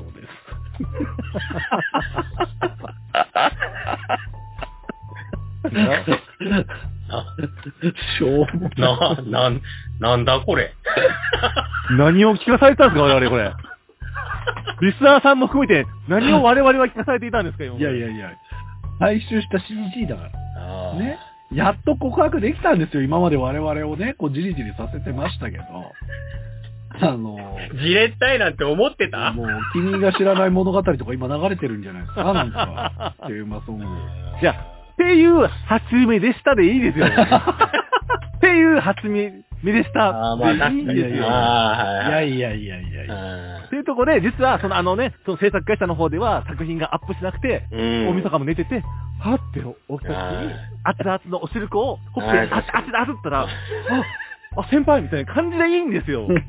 何走ってんだよ。どこ走ってるかも教えろよ。それは、それは、俺ら朝のそれは阿僕らの佐ヶ谷じゃないのあれ確か阿佐ヶ谷だろ、舞台。そうあ、パール商店街確か、確かそうだよ。いや、初詣、初日の出になったら高尾山まで行けよって話なんですよ。 近いだろ、動線だろって思うんですよ。なんで怒ってんもそうんもなっと、怒んなくて もっと大事にしたさいよ、二人の中をね、もう。のいやいやいや。いいじゃない、なんかこうさ。いいじゃない、告白したんだから、ねようやく。なんかこう、あーね、顔合わせるのも気まずくては逃げ出しちゃううんとかね、前つんのめっちゃうとか、俺、まあ、てっきりこうパンツが見えるのかなとか、そういうことだと考えちゃったけど抱き止められる距離にいるんだったらもっと早く捕まってるよなとかいろいろ考えまあね。まあね。宿地が使えるんでしょ。るんですけど。いや、いいです。いいキュンって。ですね。でも、でもね、あの、一個だけ僕を褒めようとしたら、はい、一個だけかよ。あの、周りのみんながどう思うとか一切気にしないピュアな感じは伝わりますあね。、そうですえね。エンエンタメ感がない、うんガガチッたのがこういうことだや、これ最高じゃないないですか、でも。はい。最高です。久しぶりです、鈴風さん。まあ、あ、毎日仕事で顔合わせてるでし ょ。それでも久しぶりです。ああ、久しぶり。私のことなんてほっとけばいいのに。ほっとけません。どうして鈴風さんのことが好きだからです。最高だ よ。彼女の頬を使う涙に一筋の光が。ひねってるようでひねってないもん。表現が。最高。最高だよね。ああ、いいです。ありがとうございます。ありがとうございました。あ企画ありがとうございました。えーロココ記者よりいただきました。ありがとうございます。えー古谷レートの部品部シーズンおい2、いですねアムロトール編という。いいですねいいですね。いただいております。2023年劇場版コナン、黒金のサブマリンまで3ヶ月、みんな見見に行ってくれようなキャンペーンということであ、プロモーションだったん です。もう大きい意味での宣伝ですからね。素晴らしい。タイトル、潜入捜査。ひょんなことから古谷霊の部下となった私。経理を離れ公安の特殊部隊で働くことになった。はい。今日から潜入捜査の一環として、とある喫茶店に来るように指示されていた。古谷がもともと潜入しているその場所に私も常連客として馴染みになっておけという業務内容だ。お喫茶ポアロ。指定された店の扉を開けると、いらっしゃいませと女性店員に迎えられ席に案内される。メニューを持ちますねとにこやかに対応してくれる。カウンターに戻る彼女とすれ違いながら、あずささん、僕がお持ちします。と彼女が持っていたメニューを受け取りながら私の席へ近づいてきたのが、ふ、ルヤさんと思わず言いそうになり飲み込んだ。いらっしゃいませ。メニューはこちらです。普段のポーカーペフェイスからは想像がつかない爽やかな雰囲気と溢れるサービススマイルを振りまいて歩み寄ってきたのは古谷だった。彼のあまりの変容ぶりに口を開けて凝視してしまった。古谷は営業スマイルのまま、どうされましたと声に出して小首を傾け、傾け聞いてくる。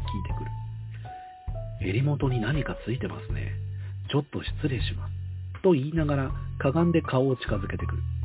私の襟元を指で挟み若干引っ張りながら私の耳元に顔を寄せそのままと低く小さな声に変えて鋭く言うあなたさっきからすごい顔してますよいいですか僕たちは今日初めて会う仲ですそして僕は今安室ですからねしっかりしてください状態を起こし私から離れお決まりにななりましたらお呼びくださいとにっこり笑いながら言うが瞬間世にも冷たい表情に一変しちゃんとしろの目線で釘を刺してカウンターに戻っていく古谷であったこうして潜入捜査は幕を開けたのだった以上です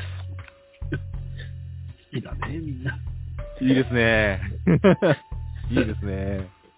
潜入捜査ねもう早速早速2人だけの秘密を共有ミッションを達成してますからねいいですね。ド S 上司に振り回される OL、いいですね。あ。ね女性の女性の願望ですね。完全に、私だけが秘密を知っているっていそうう。そうそうそう。重要、そこ重要。大切よ。好きもう、ですはねつみさんのポアロ、喫茶ポアロが完結したと思ったら、すぐポアロ出てきた。もうずっとね、コナンのことを考えてる。人気シリーズですね。素晴らしいですね。じゃあ今回その、はつみさんがどうなったかっていうことですね。えー名探偵コナンの赤井秀一との1月の部品。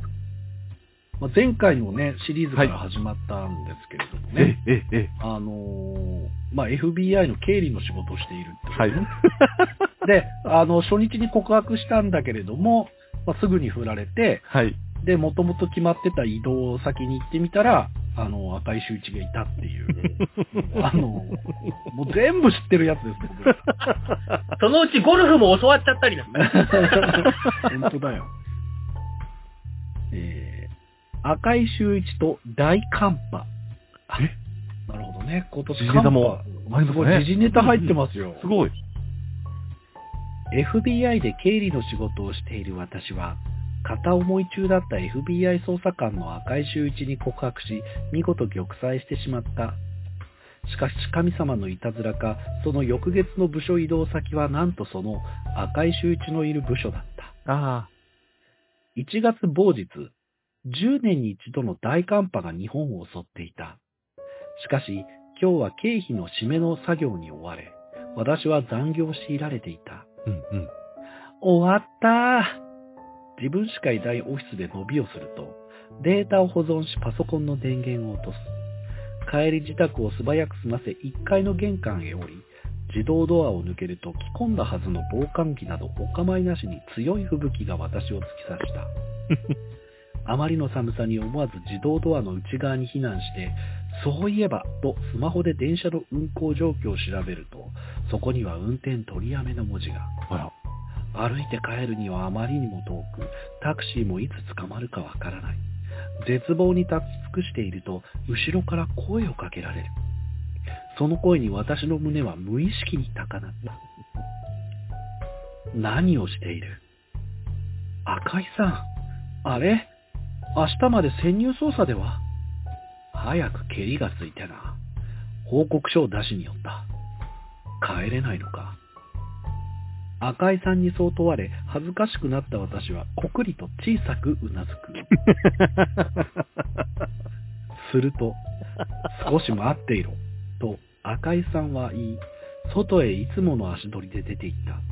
言われた通りおとなしく待っていると、自動ドアのガラス越しに赤い車が一台止まる。あれは赤井さんの愛車だ。ぷっぷー。どうやら乗れということらしい。私はコートの前を風が通らないようにギュッと握ると、外へ飛び出し速やかにその赤い車に乗り込んだ。送っていこう。えーそんな悪いですよ。ではこの吹雪の中どうやって帰るんだううすみませんがお願いします。私は深々と頭を下げると赤井さんがナビを指したのでそこへ住所を入力した。ほうほう。すると車は目的地へと走り出す。そこで私は重要なことに気づいてしまった。振られはしたが、未だ好きな人とのまさかの二人っきりというラッキーイベントが発生中であることに。意識すると急に緊張してきて寒かったはずなのに背中が汗ばんできた。赤井さん、本当にありがとうございます。いや、俺も帰るところだったんでな。と、赤井さんはポケットからタバコを取り出そうとして何かに気づき一枚の紙を私に渡してきた。ほう。今月分の経費でだ。処理しておいてくれ。一枚のシワシワの領収書を受け取り、私は思わず顔を引きつらせる。今月の経費は昨日までに必ず提出してくださいって連絡したと思うんですが、すまん、忘れていた。何のために今日こんな時間まで残業したと思って、と拳を握り震えたが、じゃあ、今日の貸し借りはこれでチャラってことで、と、何食わぬ顔でタバコを吸う男の横顔をいつまでも見つめていた。以上です。これ、これすごいですね。なるほど。なるほいやど。許されるならグーで殴りたい。ー、どっちですかどっちまた、はつみ、はつみさんを。なるほど。なるほど。そっか。まず、どうすか、国キャップ。この、いさや、さすがだなと思いましたね。すがっすね。ああ、だって、振られた、振られたところから入るっていうところがあーさすがだっすねもうなんかさ、もうなんかさ、ですよね。 ああ、もうこの、この子も漫画読んできたんだろうな、っていう。そうだね。そして大寒波の日に、はこれはって思いついたんだろうね。さすがだよな。 さすがですね。経理の人がベラベラと捜査官に、うんうんえ、今日は潜入捜査じゃないんですか 言わない。東藩。はいかがでしょうかいや、私もですね、まあそういうバイトやってるのでよくわかるんですけど、経理さんって強いんですよね。あと会社のことよく知ってるので、うんその、いついつまでですよっていう部分とかそうの、だね。その辺のディティールがやっぱり、よくご存知ですね。まあでもなんかこ実際にう。うんね、なんか、あのーこの、この、今回の話が巧妙なのは、うん。。はいい。その、振られた人と二人きりになるっていうシチュエーションまで無理やり持ってったっていうことも、まあ、さることながうら、ん。はい。振った人、振られた人っていう、ちょっと上下関係ではないけれどそうも、なんだようんなんかちょっとそういう関係が、うんこの、あの、経理の仕事と領収書っていうアイテムで、うん。は対い。等になったってことなんですよ。まさしく、その通りですよね。貸し借りなしの関係になってる。あ赤井が別に意味なくそういう行為を持ってるんじゃなくて、ちゃんと計算もある、そういう男だっていうのもありつつーのなので、、納得しちゃうんですよね。うん。うまい、はちみさんという。あとあの、プップーってやって呼ぶところ、あと、そこは私よりあれですよ。やっぱり車にあんまりそ興こ味調ないな。和だもんな、ねそこ調和だよな。そこ、達夫さんとかクイーンさんとか、お供さんもこだわるんでしょうけどね。いやいやもう、キューって、もう、前につけたらだけでキュそうだーよっていいんだよ。いや、プップーなんて、うんプ ップーの中では、なんでそこ調和なんだよ。急 に。あーどうやら乗れということらしい。私はコートの前が、前を風が通らないようにギュッと握ると外へ飛び出し、これやりてえんだろうな。手をギュ女ッとのした子り、もやよりくてこえんだう、ろグうな、こー、れグ。ーやるとか、今回手の描写が多かったですね。うん、可愛かったですけど。それで、あの、振られた男の車の中で二人っきりですから。それでもやっぱ恋してるから、はあれでなんだっけ背中が汗ばんじゃうだっけそうです。寒いのに、寒いのに、本当に、しょうもないな、本当に。恋してるな。恋してる恋してる恋な。してる。恋してるいわ。やーもう、きっと敵対組織にはすみさんがこうね、さらわれるんでしょ うね。何度もさらわれるんでしょうね。あーあーそうでしょうああ、そういうのもあってほしい。あその度赤井さんが比嘉君来るんでし CG 潰さないでくれる。ああ、そうそうそうね。すいません、すいません。 知りつぶす。えーえーじゃあ続きましてですね。はいえっ、と、プリマドンナ選手のやつさんです。あ、ありがとうございます。えーゆりぶひぶということで、D4DJ の貝原みちるさんお。好きですね、最近。 D4DJ ね。うん。えっ、と、この子ですね。貝原あみちまる。た初めて見ること。はい。へーレベルアップなのだっていう、なのだが口癖の女の子。だからお嬢様とはだいぶ違いますね、また。へそう黒小髪。祝小鳥さんなのか。そうなの。小岩へさーんなの。へーそうなんですね。で、なんか、あの、レトロカルチャーが好きだね。ちょっとサブカルっぽい感じで。レ自トロ作のカル PC とか作れちゃあう感じが。あ、なるほおーはい。えー、この子ですね。はい。えー、わかりやすいあらすじいいということで書いてくれた。ありがとうございます。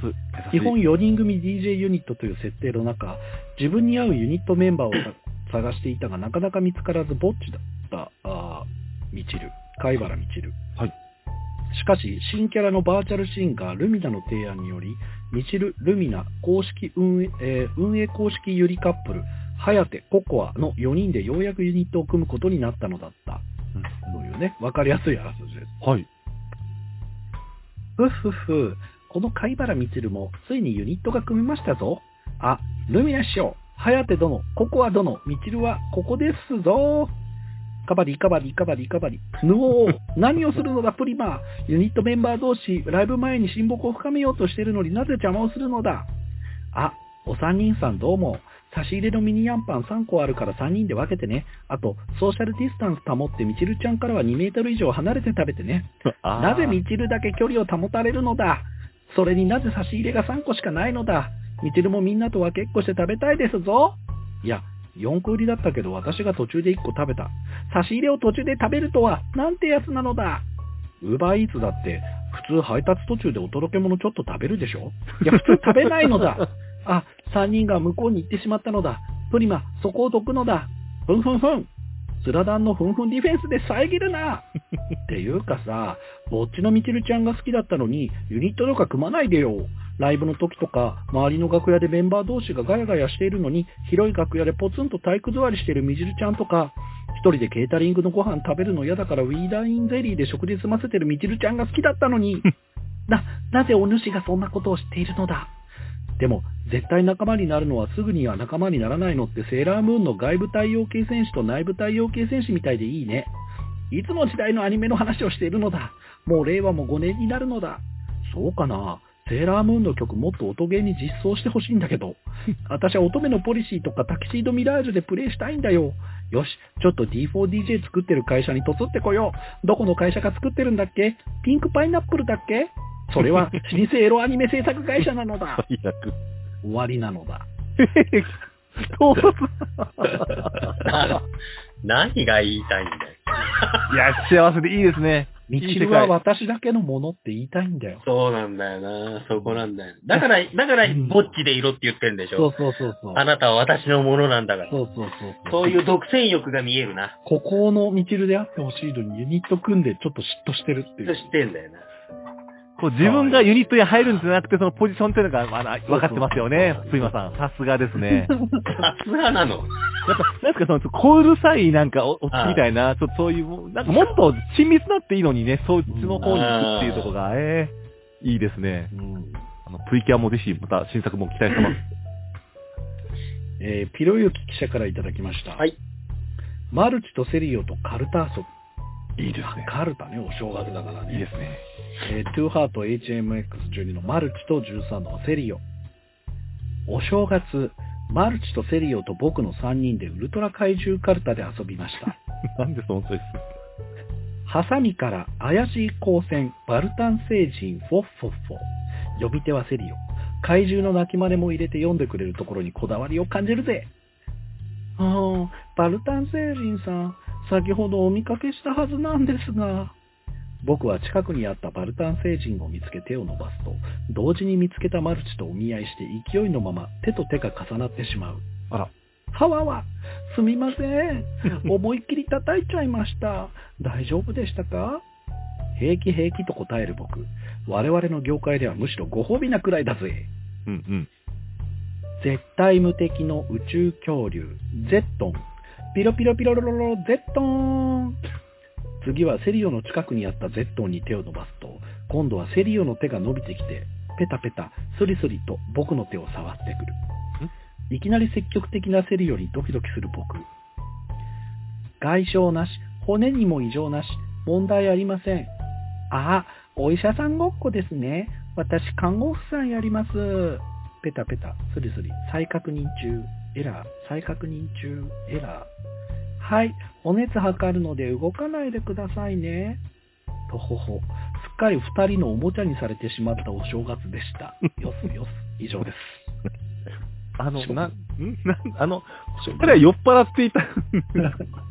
そうとしてるんですかね。しなょうんか、もない、しょうもない。全編おかしな感じに、コンピュータウイルスが入ったかの。あの、まあ、いいです。おとそ気分っていうそう、おとそ飲みすぎちゃったんだそうよです、 そうです、そそううですね。いいいうでこすと、ね、いそういういですことで。ねすよね。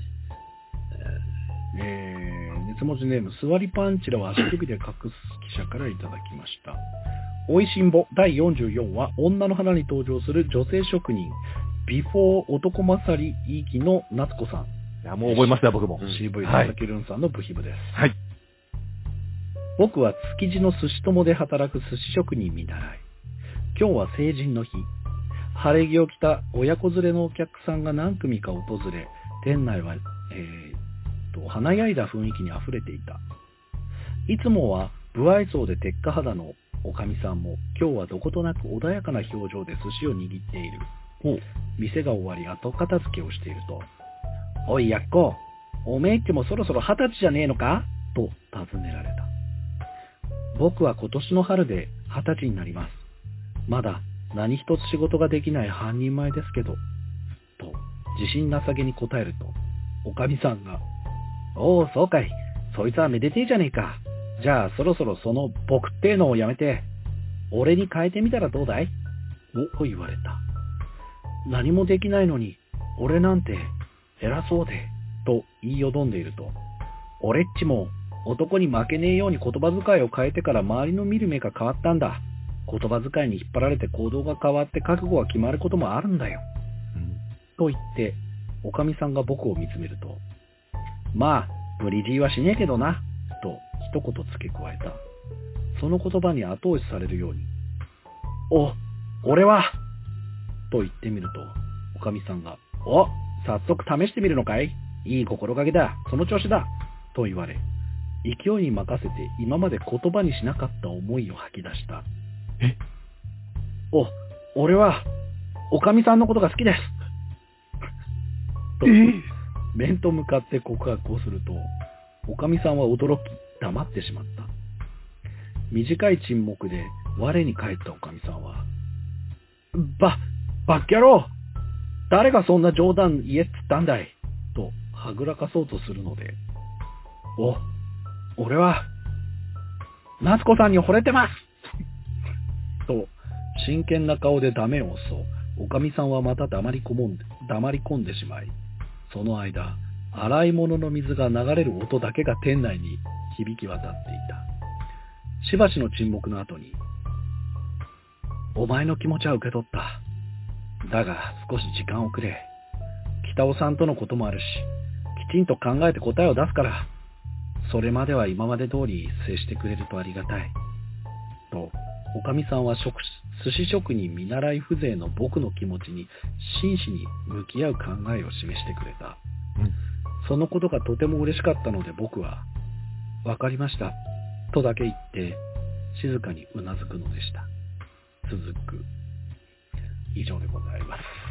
ちょっともうこれ、 もう、は花丸さんとは逆パターンですね、完全に もう。みんなが応援したくなる。いや、花丸さんもいいんですよ。いいんですけど。ちょっと思わぬ告白にちょっとびっくりしちゃいましたね。あー唐突でしたけど唐ね。突ですけど、でもね、そういうもんですよね。いや、だから原作を改変してくるのかな。いや、いい、いいですよ。いいと思でいます。も、いや、もう結構だからしちゃってるんじゃないのだって、うんう彼ん彼のことの存在は彼女は言ってるわけじゃん。そうですね。でもその時にあの性格的に言うのであれば、その場で断ると思うんだよ。うんいや、私に彼がいるうんうんうし、あの、あの人のことをっていうことがなんか、切符のいい女性の感じじゃん。でも、時間をちょうだいって言ってるってことはだよ。もうかなりなんですよ。あー、だから、お攻めるねって思いましたけどそうね。で。すね うんそうですね。うん。だからどう、どう展開するかわかりませんよ。どうするんでしょう。これ多分対決ですよ。対あの、その、フィフィアンセと、この寿司、対決いや寿司対対決決。で、また絶対にこれまた、コートリームチームが入ってきて、勝あー、った方を選ぶんですそなうだあれそうだよ。美味し絶対い、やる。そうそうそう。お美味しいわさび巻きを作れ。 それ別の話。あ、そうなんですね。別の話だ。それはわさびがきついでしょう美味しいでしょうあの、外国人記者 ね。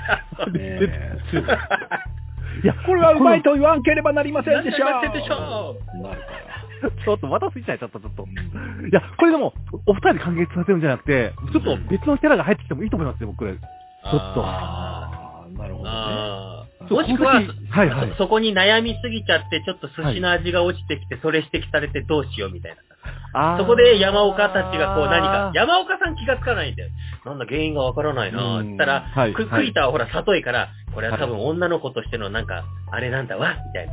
で、うん聞くと、あ、な後輩君になんか言われたな、みたいあるかもしれない ね。あるかもしれない。いいですね。な女子トークが。続きまして、新一記者よりいただいております。ありがとうございます。アイドルマスターシャイニーカラーズの放課後クライマックスガールズ、アリスガー夏葉さんとの部品部。はい。あ、美しい。この子ですね。あ、すごい。裕福な家庭に生まれた社長令嬢。うん。えー実名に誇りを、あ、仮名に誇りを持ち、自らもその肩書きに恥じぬよう日々鍛錬に励んでいると。えースタイルがよく引き締まっている大学2年。みんなスタイルいいじゃんか。うん。クライマックスガールズねおー。あこの、子愛知愛知県なるほど出身なんですね。なるほど。うん。あ、これは、こちら SKE ファンのいや、比嘉君として結婚式の時にすごい結婚式がそう派手だなと思ってる。そうあー、はいお菓子ばらまくって言ってたもんね。ですよね。社長令嬢ですかあらー相当なやりますね。あーそうね結婚いい目指すなら世界一よ。私のプロデューサーならしっかりついてきなさいってい式。う。ああ、そうわかるよね。こういう感じのね。ですね。おじさんっぽい。新一記者。僕は駅に向かうためバスを待っていると声をかけられた。ちょっといいかしら振り向くと全身ブランド物の洋服や小物で包まれた格好をしている女性が立っていたほう。え、もしかして夏葉さんあら、私のこと知ってくれてるのありがとう。なら話が早いわ。と、夏葉さん。駅に行くにはこのバス停でいいのかしら一人でバスに乗るの初めてなの。IC カードにはちゃんと1万円チャージしてるから大丈夫だと思うんだけど。いや、もちろん大丈夫ですけど、でもなんでバスなんです車を運転されてるイメージなんですけど。うん。私は二十歳だし、そろそろバスくらい一人で乗れないとと思って、メンバーと何度か乗ったことはあるのよ。ちょっと不安そうな顔をする夏葉さん。でも僕と一緒に乗ったら一人で乗ったことにはならないんじゃ。そんなことないわ。あら、来たんじゃないかしら。これに乗って大丈夫よね。ええ。一緒にバスに乗ると、バスは誰も乗っていなかった。適当に席に座ると、夏葉さんはなぜか僕の座席の隣に立って、釣り革を掴んだ。あら。あの、座らないんですか当たり前じゃない。片足立ちはトレーニングになるんだから。と、片足立ちをする夏葉さん。駅に向かうバス停に止まる合図のブザーに興奮する様子の夏か夏葉さん。もしかして、ブザーをしたいんですかそう聞くと、押したことないのよ。メンバーは全員私より年下ですもの。でも、今回は押せるわよね。私たちしかいないんだし、いいわよね。別にいいんですが、駅は終点ですからブザーは押す必要ないんですよ。なんですって以上です。いやー、いいですね。とてもいいですね。トレーニングでな、バスとか電車でな、ドカ弁で読んだことあるわ。片足だしね。すごいです片足だし。ありますあります。ありますね。いいね、でもこういうお超お嬢様系が庶民のことをよね、うちゃんとやるっていう。これはシリーズ化が、あの、楽しみですね。いろんなとこに連れてってほしいですね。いいですね。あの、だから、幸子様もね、由美ちゃんと一緒にはいハンバーガーショップうんまああ、ありるましたね。全然悩まないとか。 えー、ということでね、今月は以上ですけれども、結構いろんなね、パターンありましたあ。りましたね。はい。国井さんは印象に残ってるの何でしょうか、国井賞。ニューゲームの彼かな。あー、なるほどね、ニューゲームね、ありました。はい。ニューゲーム良かったですね。もう、あははと笑うしかないみたいなね。そうですね。あれ、続編があるのかどうなのかも気になりますね。告白できてよかったじゃないか。良かっ。ったていうことですよ。えー、ということで、花丸記者、国キャップ賞ですね。おめでとうございま はい。えー私のことなんかほっとけばいいのに。ほっとけま せん。鈴鹿さんのことが好きだ からね。す。これ、僕らを笑かそうとしてるのが本気なのかちょっと非常に気になりますけど。いや、そ気こがはつく本と気で夜明け。空は光をまとい僕らを包み込んでいた。笑わそうとしてる でしょ。日が市販賞。いや、前でもんですけどね、あの、最後の社長令嬢が非常にあ、よかったですかおー好みなんですけど、でもやっぱりですね、あうの、ん奥田さんへの、あおうの、応援っていう意味で、うんリコリスリまあコ今イル回やっ。ぱり奥田さんでございます。おめでとあー、うござ大います泣。き者ありがとうございます。まあ、リコリコありがとうございました。また落ち着いたらぜひともまたお待ちしてますので、はい。えー落ち着いたらね。そう、賞を取ったら、ぜひとも、手慰みにぜひね、送っていただければぜなひとぜひ思い、あます。の、皆さんも理想のデートの、あー理理想のあの子とのデートで回収した CG、デツモジャーと gmail.com までメールをお願いいたします。でまあ、大体第1週目、えーまでに送っていただければと思います。では、あの、東館来月はね、3月、まあ、2月に起こったことを報告してもらうわけなんですけれども、どのようなことに期待したいですかはい。あの、まあ、バレンタインはね、もう、んあの、外せないと思うので、バレンタインか。手作りチョコの作ってる風景をね、見せてほしいですね。あー。なるほどね。うんままああ、学校間もなきもありですまよすよねね。マッドサイエンティストな人もいて、まあ、キャラクターによって多分違うと思うんですよ。ああ、なるほど。魔法世界の人もいればね、とか、はそういいはういはい辺をちょっとはい、ぜひともお願いいたします。はいはい。国キャップは、まさしくやっぱりバレンタインですよ。そうですね。やっぱちょうどだから14日の前の週のね、金曜日だったか土曜日、木曜日だったかな、うんスーパーに買い物に行ったんです。あ、そはしい、たらさ、はあのね、魚売り場のところに、高校生ぐらいの女の子3人組がキャッキャ言いながらなんか買ってんだよ。うんで、いや魚でなんか料理とか作る子たちなのかなとは思ってたわけ。で、自分の買い物済んでさ、今、買い物終わると自分であの、バッグに入れる棚があるじゃん。い。うんで、そこで自分の買い物入れてたんだよ。そしたら、カゴをね、ドンって俺の隣に置いた人がいたのね。で、パッとちょっと見見たら、その3人組だったんで、高校生の。おー。で、カゴの中見て、あ、魚買ったのかなって見たら、あのね、板チョコをね、30枚ぐらい買ってて。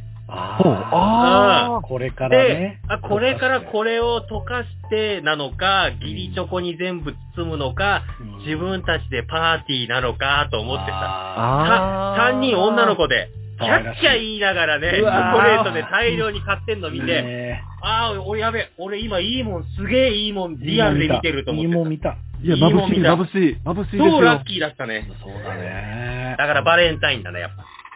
い今だや、って寿命バレが伸ンびた。タインって、あの、結局男の子が女の子に告白する日になりつつあるらしいよ。え、そうなんですかそうなのお花を贈る日みたいな。え、なんか欧米の習慣が入ってきて、はいはい。おーだからもう、えそうなのそれだったらもなんうか、受け身の男の子一生チャンスないじゃん。うんもう本当ですね。もうなくなっちゃいますよ、もう。